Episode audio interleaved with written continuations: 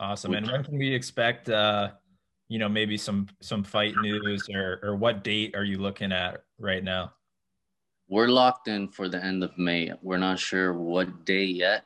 Um, we're gonna we're gonna probably fight up. We're gonna fight before that, maybe in Mexico, tune-up fight, or um, not sure. I'm I'm thinking it's Mexico. That's where they're having uh, the tune-ups out there.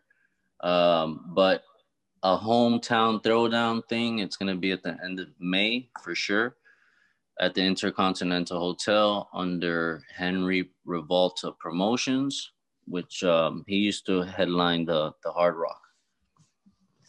Awesome, man. Well, we can't wait to uh, check that out. But I, I did want to bring up also, like you mentioned, the the tune-up fight, and you know, I understand it. I I I think a lot of the listeners would be interested in like kind of hearing more of like really what that means for a fighter, and also recently, like Canelo obviously just fought in Miami against Yildirim.